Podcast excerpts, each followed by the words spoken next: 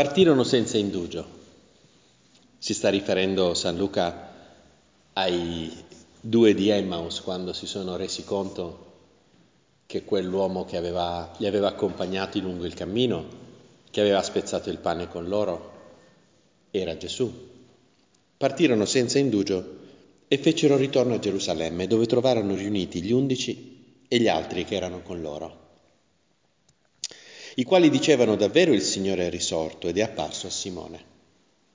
Ed essi narravano ciò che era accaduto lungo la via e come l'avevano riconosciuto nello spezzare il pane. Quindi siamo la domenica di Pasqua alla sera, questi qui sono arrivati ad Emmaus, fatti 11 km a piedi con Gesù, sono tornati a Gerusalemme, No? Nel frattempo qua è l'unico evangelista, dice San Luca, che parla di un'apparizione di Gesù soltanto a Simone, soltanto a Pietro. Quindi Gesù è apparso alla Maddalena, che gliel'ha raccontato. Sono andati al sepolcro a vedere e hanno visto Giovanni e Pietro che il sepolcro era vuoto. I due di Emmaus sono stati 11 km a piedi, saranno state due ore, tre ore a chiacchierare l'hanno riconosciuto nello spezzare del pane, ardeva il loro cuore nel cammino, eccetera, eccetera. Arrivano a Gerusalemme e gli raccontano come l'hanno riconosciuto nel momento in cui spezzavano il pane. Mentre essi parlavano di queste cose, Gesù in persona stette in mezzo a loro e disse, pace a voi. Sconvolti e pieni di paura, credevano di vedere un fantasma. Ma com'è possibile? cioè, ci hanno passeggiato tre ore, cioè ci sono i due discepoli di Emmaus, questi ci hanno passeggiato due ore insieme per arrivare fino a Emmaus. Pietro, cioè Simone l'ha visto, l'ha visto la Maddalena. Ma egli disse loro, perché siete turbati e perché sorgono dubbi nel vostro cuore? Guardate le mie mani e i miei piedi, sono proprio io, toccatemi e guardate. Un fantasma non ha carne e ossa come vedete che io ho. Dicendo questo mostrò loro le mani e i piedi ma poiché per la gioia non credevano ancora ed erano pieni di stupore, disse, avete qui qualcosa da mangiare? Gli offrirono una porzione di pesce arrostito. Egli lo prese e lo mangiò davanti a loro. Mi piace sempre, Signore, partire da questa pagina molto vivace che descrive San Luca, perché ci fa capire come mm, Com'è stato difficile per gli apostoli convincersi che Gesù era veramente risorto. E mi viene in mente che se lo è stato così difficile per loro, che appunto che ti hanno visto risorto, che ti hanno toccato, che hanno mangiato con te. Tommaso ha messo addirittura il dito nelle ferite dei chiodi e la mano nel costato di Gesù se è stato così difficile credere davvero per quelli che si sono fatti tre ore di cammino con lui parlando, non possiamo meravigliarci che questo succeda anche a noi. Cioè che in fondo, sorella mia, il fatto che Gesù sia risorto non è qualcosa che è calato profondamente nel nostro cuore che questo è un percorso, un cammino, perciò esiste il tempo di Pasqua come tempo forte. Il tempo di Pasqua, come il tempo di Quaresima, è un tempo forte dell'anno liturgico, no? Eh, I Vangeli delle messe sono scelti fior da fiore. E per questo motivo, perché se tu e io veramente ci rendessimo conto di che cosa vuol dire che Gesù è risorto, cioè che Gesù, che è Dio, che ti ama alla follia, è vivo ed è sempre vicino a te. Se questo veramente prendesse, Signore, eh, radice, mettesse radice nel mio cuore, mi lancerei molto di più. Tante paure, tante incertezze, e che sì, lo sappiamo che Gesù è risorto, per carità di Dio, cioè chiunque, avete fatto cate- le catechiste, forse alcune di voi, avete spiegato ai ragazzini che Gesù è risorto il terzo giorno. Cioè, cioè, cioè lo sappiamo. Ma Signore, veramente vivere le conseguenze di che cosa vuol dire che il mio Redentore è vivo, che è colui che mi ha redento. Cioè, cioè non è che la Chiesa perdona i peccati per un potere magico che è stato conferito da Gesù eh, agli Apostoli. È Gesù vivo che perdona i peccati. I sacramenti non ci sarebbero se non ci fosse la risurrezione.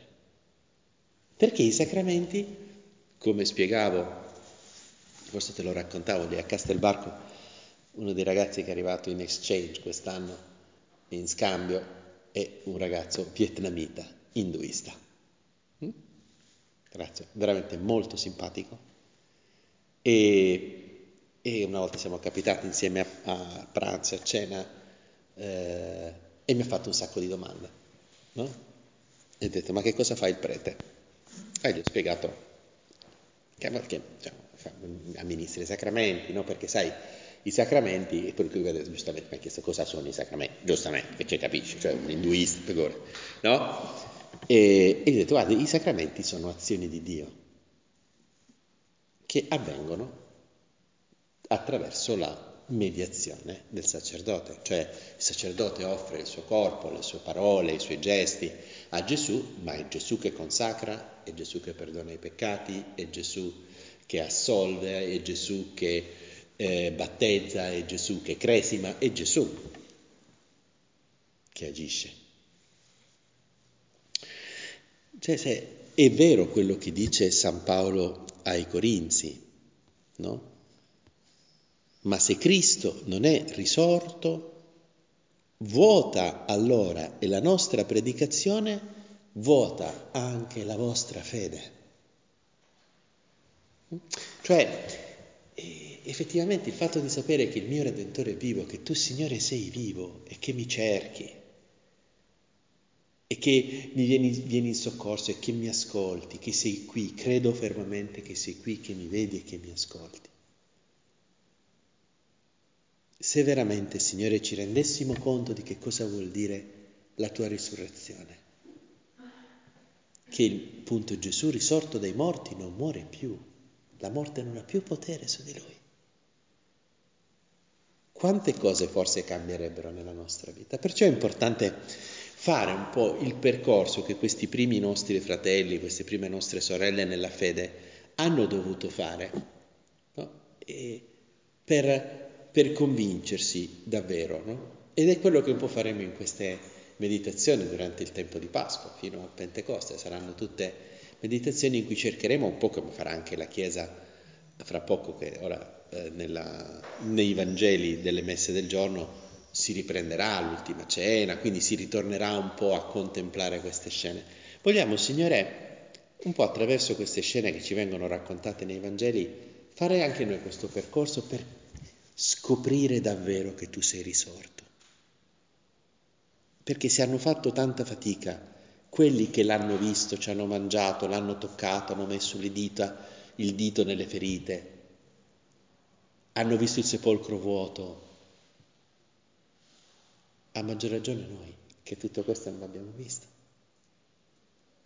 Quindi, per questo ti propongo questo percorso. Faremo rivedremo un pochettino insieme le varie scene, cercheremo di metterci, cercheremo di, di fare ogni volta un passettino. E per questo dobbiamo fare un passo indietro. E, mm, e ritornare alla, al venerdì santo. La Madonna, Maria di Magdala, Maria madre di Giacomo, eh, l'Apostolo Giacomo, non il fratello di Giovanni, l'altro, e l'Apostolo Giovanni sono sotto la croce. E mi aiutano alcune parole molto belle di Papa Francesco di una sua omelia di una veglia pasquale di qualche anno fa. Dice, dopo il sabato, all'alba del primo giorno della settimana, Maria di Magdala e l'altra Maria andarono a visitare il sepolcro.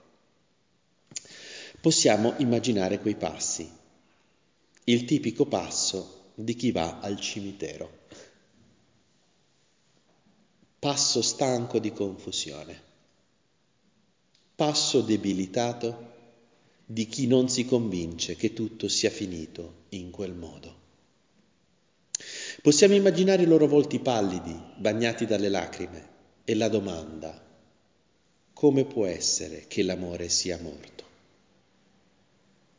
A differenza dei discepoli, loro sono lì, come hanno accompagnato l'ultimo respiro del Maestro sulla croce e poi Giuseppe d'Arimatea nel dargli sepoltura, due donne capaci di non fuggire, capaci di resistere, di affrontare la vita come si presenta e di sopportare il sapore amaro delle ingiustizie.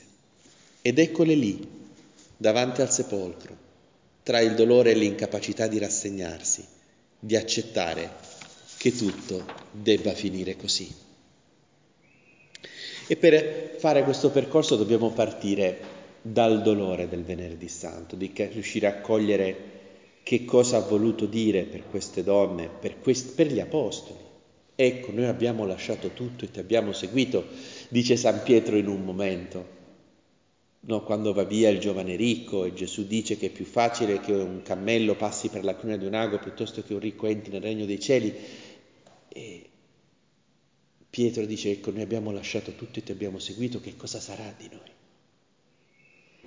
Questa domanda torna forte nel cuore. Cosa sarà di noi, Signore? Se l'amore è morto, come dice qui il Papa, come può essere che l'amore sia morto?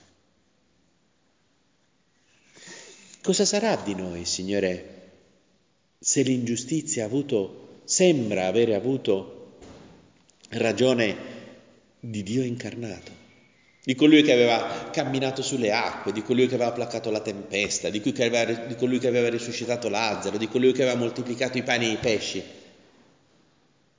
Ma allora veramente l'ultima parola sarà la disperazione, la morte, l'ingiustizia. Eh, il cuore questo passo come di quelli che vanno al cimitero, no? il tipico passo di chi va al cimitero. Papa veramente è fantastico, c'è delle certe immagini, no? Passo stanco di confusione, passo debilitato di chi non si convince che tutto sia finito in quel modo.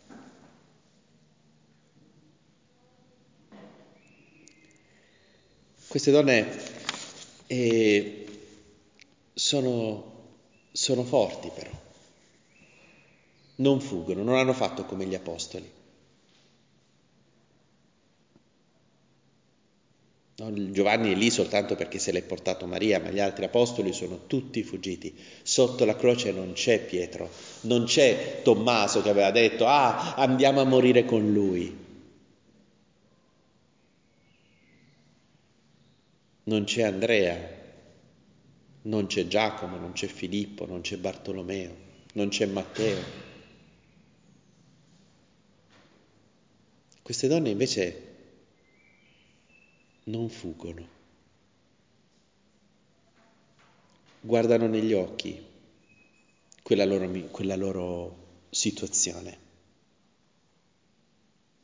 Stanno lì sotto la croce, Signore, a dirti che ti vogliono bene.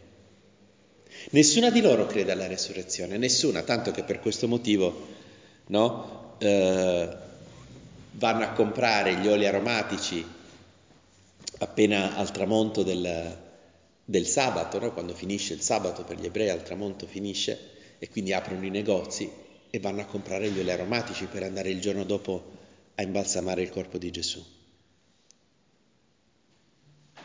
Loro non credono nella resurrezione, se no non avrebbero speso tutti quei soldi in oli aromatici. Però allo stesso tempo sanno stare lì con il loro dolore, ma con il loro amore. Ti vogliono bene Gesù e stanno fino in fondo vicino a te e vicino a Maria, perché ti vogliono bene. Dove non arriva la fede, arriva l'amore di queste donne. E sistema nel corpo di Gesù, no? il Papa dice qui un'altra cosa bellissima, dice nel volto di quelle donne ci sono molti volti, forse troviamo il tuo volto e il mio.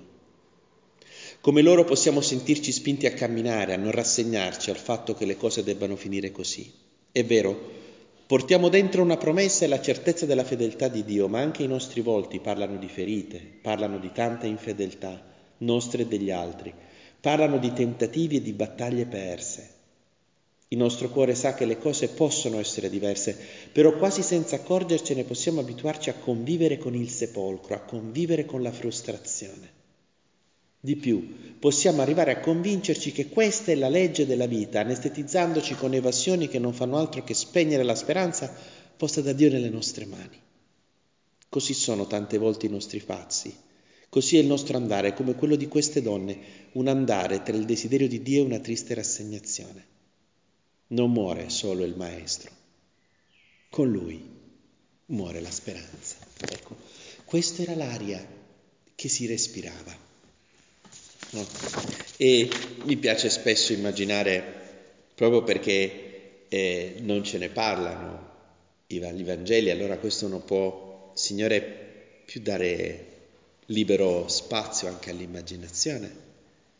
Cosa sarà stata, no? questi che tornano dal, dal Calvario, queste donne appunto con questa confusione nel cuore, con questo dolore immenso, con questo che sarà della mia vita. E in queste donne ci possiamo ritrovare tante volte noi.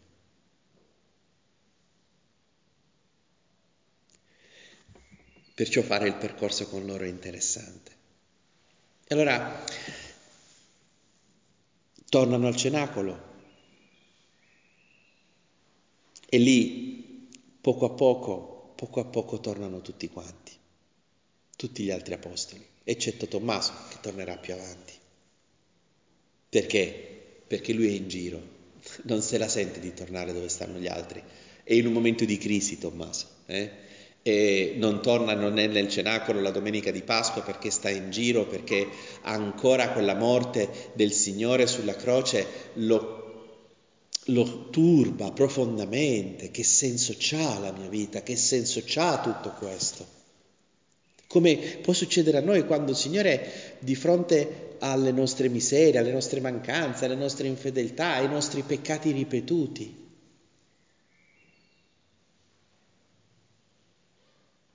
Che senso c'ha?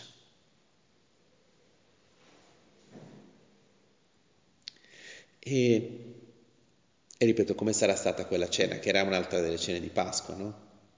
Tu sai che è il motivo con cui si spiega com'è che il giovedì santo, quando ancora non erano stati fatti i sacrifici degli agnelli nel Tempio di Gerusalemme, già Gesù celebra la, la cena di Pasqua, no? E che i Galilei, come quelli che vivevano nella diaspora, avevano questo, per un discorso molto lungo che non ti sto qui a fare, potevano celebrare ogni festa in due giorni diversi, cioè il giorno il giorno precedente o il giorno successivo.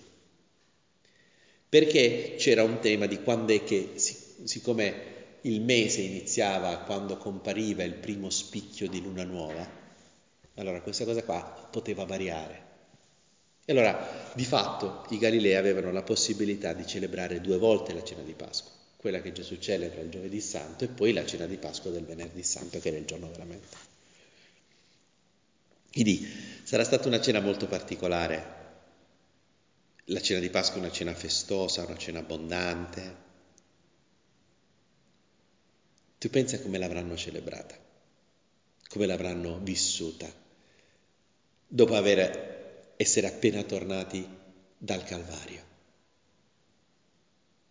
Avrà presieduto Pietro, vicino c'era Giovanni che era il più giovane e penso che gli sguardi saranno andati tante volte alla Madonna, tante volte si sarà interrotto Pietro, gli altri apostoli si saranno messi a piangere ricordando quello che avevano visto il giorno prima con Gesù. Sembrava con non muore solo il Maestro, con lui muore la nostra speranza. E perché trovo queste parole del Papa molto forti, ma che ci possono aiutare? Tu pensa no, a questa situazione della guerra in Ucraina. ma com'è possibile?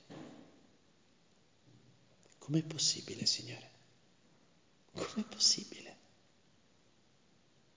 Cioè, e, e, più va avanti e più non finisce, anzi più sembra che si allarghi e più sembra che diventi ancora peggiore di come è. E viene la domanda, ma com'è possibile, Signore? Com'è possibile?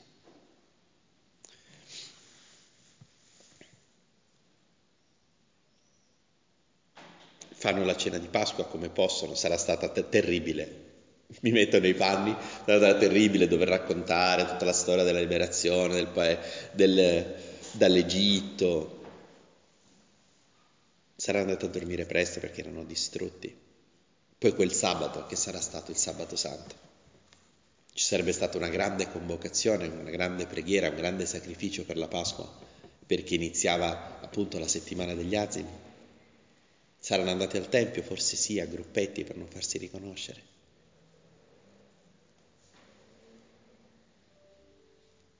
Tutto sembrava finito.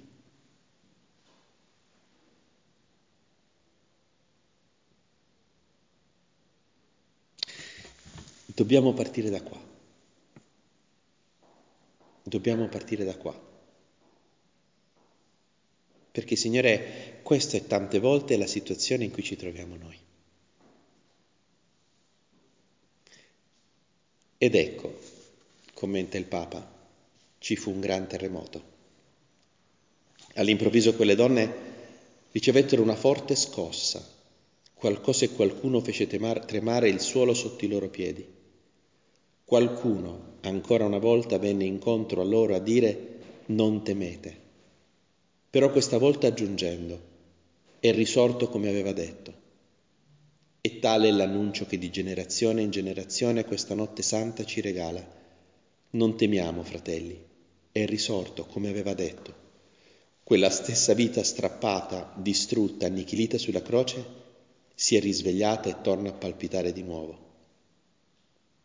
Il palpitare del risolto ci si offre come dono, come regalo, come orizzonte. Il palpitare del risorto è ciò che ci è stato donato e che ci è chiesto di donare a nostra volta come forza trasformatrice, come fermento di nuova umanità con la risurrezione di Cristo, Cristo non ha solamente ribaltato la pietra del sepolcro, ma vuole anche far saltare tutte le barriere che ci chiudono nei nostri sterili pessimismi, nei nostri calcolati mondi concettuali che ci allontanano dalla vita, nelle nostre ossessionate ricerche di sicurezza e nelle smisurate ambizioni capaci di giocare con la dignità altrui. Quando il sabato sta per finire, preparano gli oli e la domenica, quando è presto, presto, presto, quando è ancora buio, vanno al sepolcro. E lì, come racconta San Matteo, ci fu un gran terremoto. Signore, la tua resurrezione capiamo perché gli apostoli non ci hanno creduto subito. E tante volte me l'hai sentito dire, no? È un po' particolare il modo di risorgere di Gesù.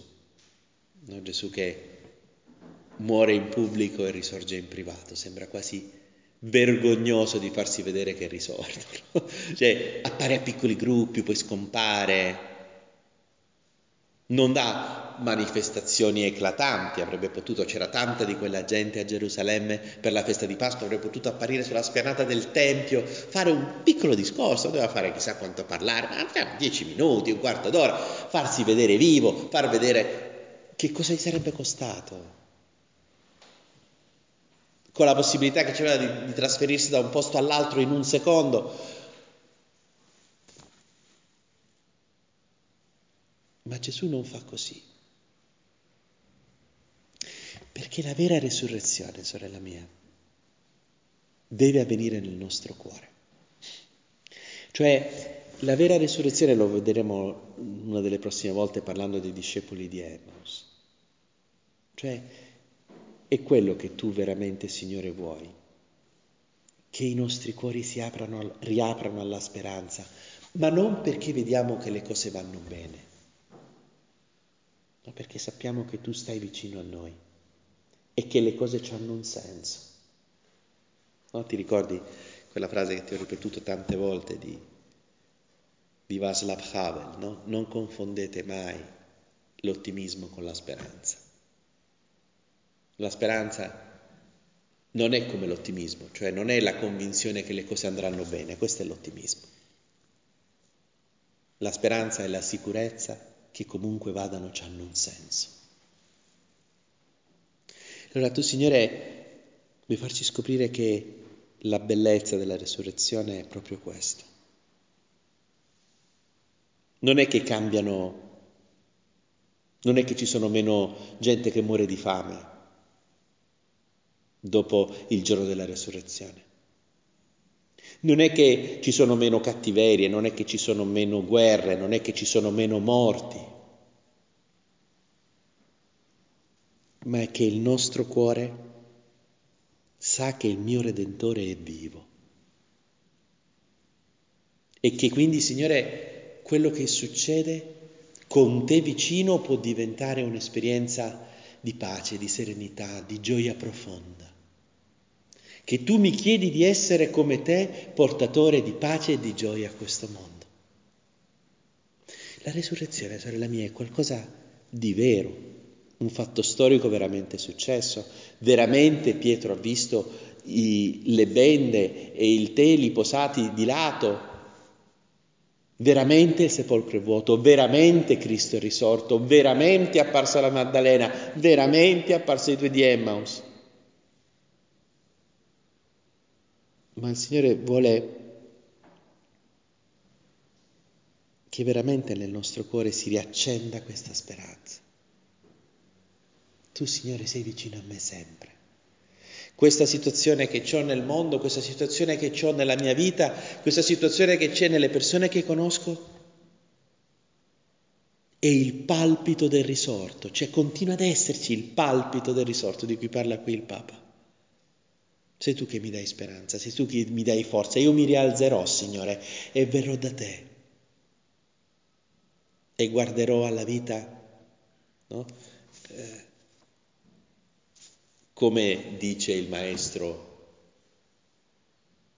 Ogui, o non mi ricordo mai il nome giusto, quello di Kung Fu Panda, no? Che so che è una, una frase così bella, l'ho, l'ho citata una meditazione con professionisti, perché è troppo bella, speravo che fosse di qualche dura, che fosse soltanto una citazione, no? Invece no, se l'è inventata lo, lo, quello che ha scritto la sceneggiatura di Kung Fu Panda, ma è proprio bella, che dice, la vita non è una corsa, la vita è un viaggio in cui bisogna assaporare ogni istante.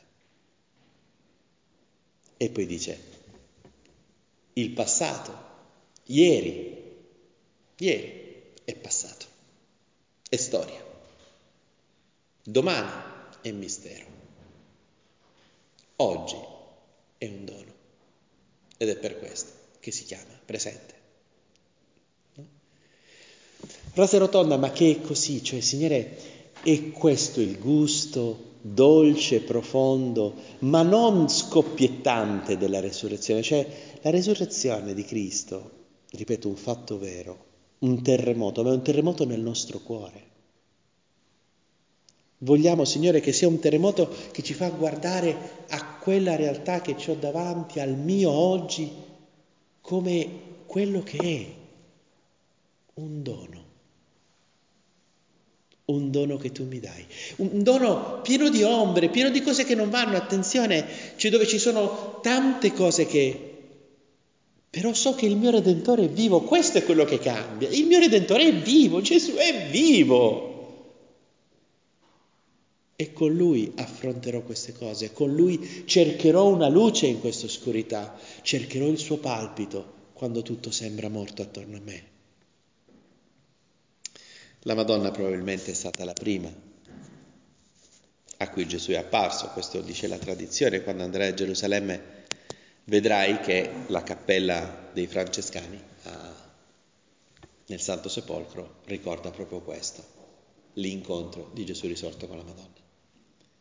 E allora chiediamole, Chiediamole che ci accompagni in questo percorso per scoprire davvero nel nostro cuore, davvero che Gesù è vivo, che è vicino a noi e che questo è compatibile col fatto di vedere tante cose che non vanno in noi e fuori di noi.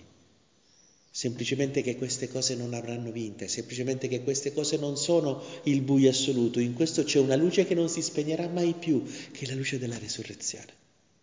Madre, prendici per mano, come hai fatto con Giovanni sotto la croce, prendici per mano e aiutaci a scoprire davvero che Cristo è risorto.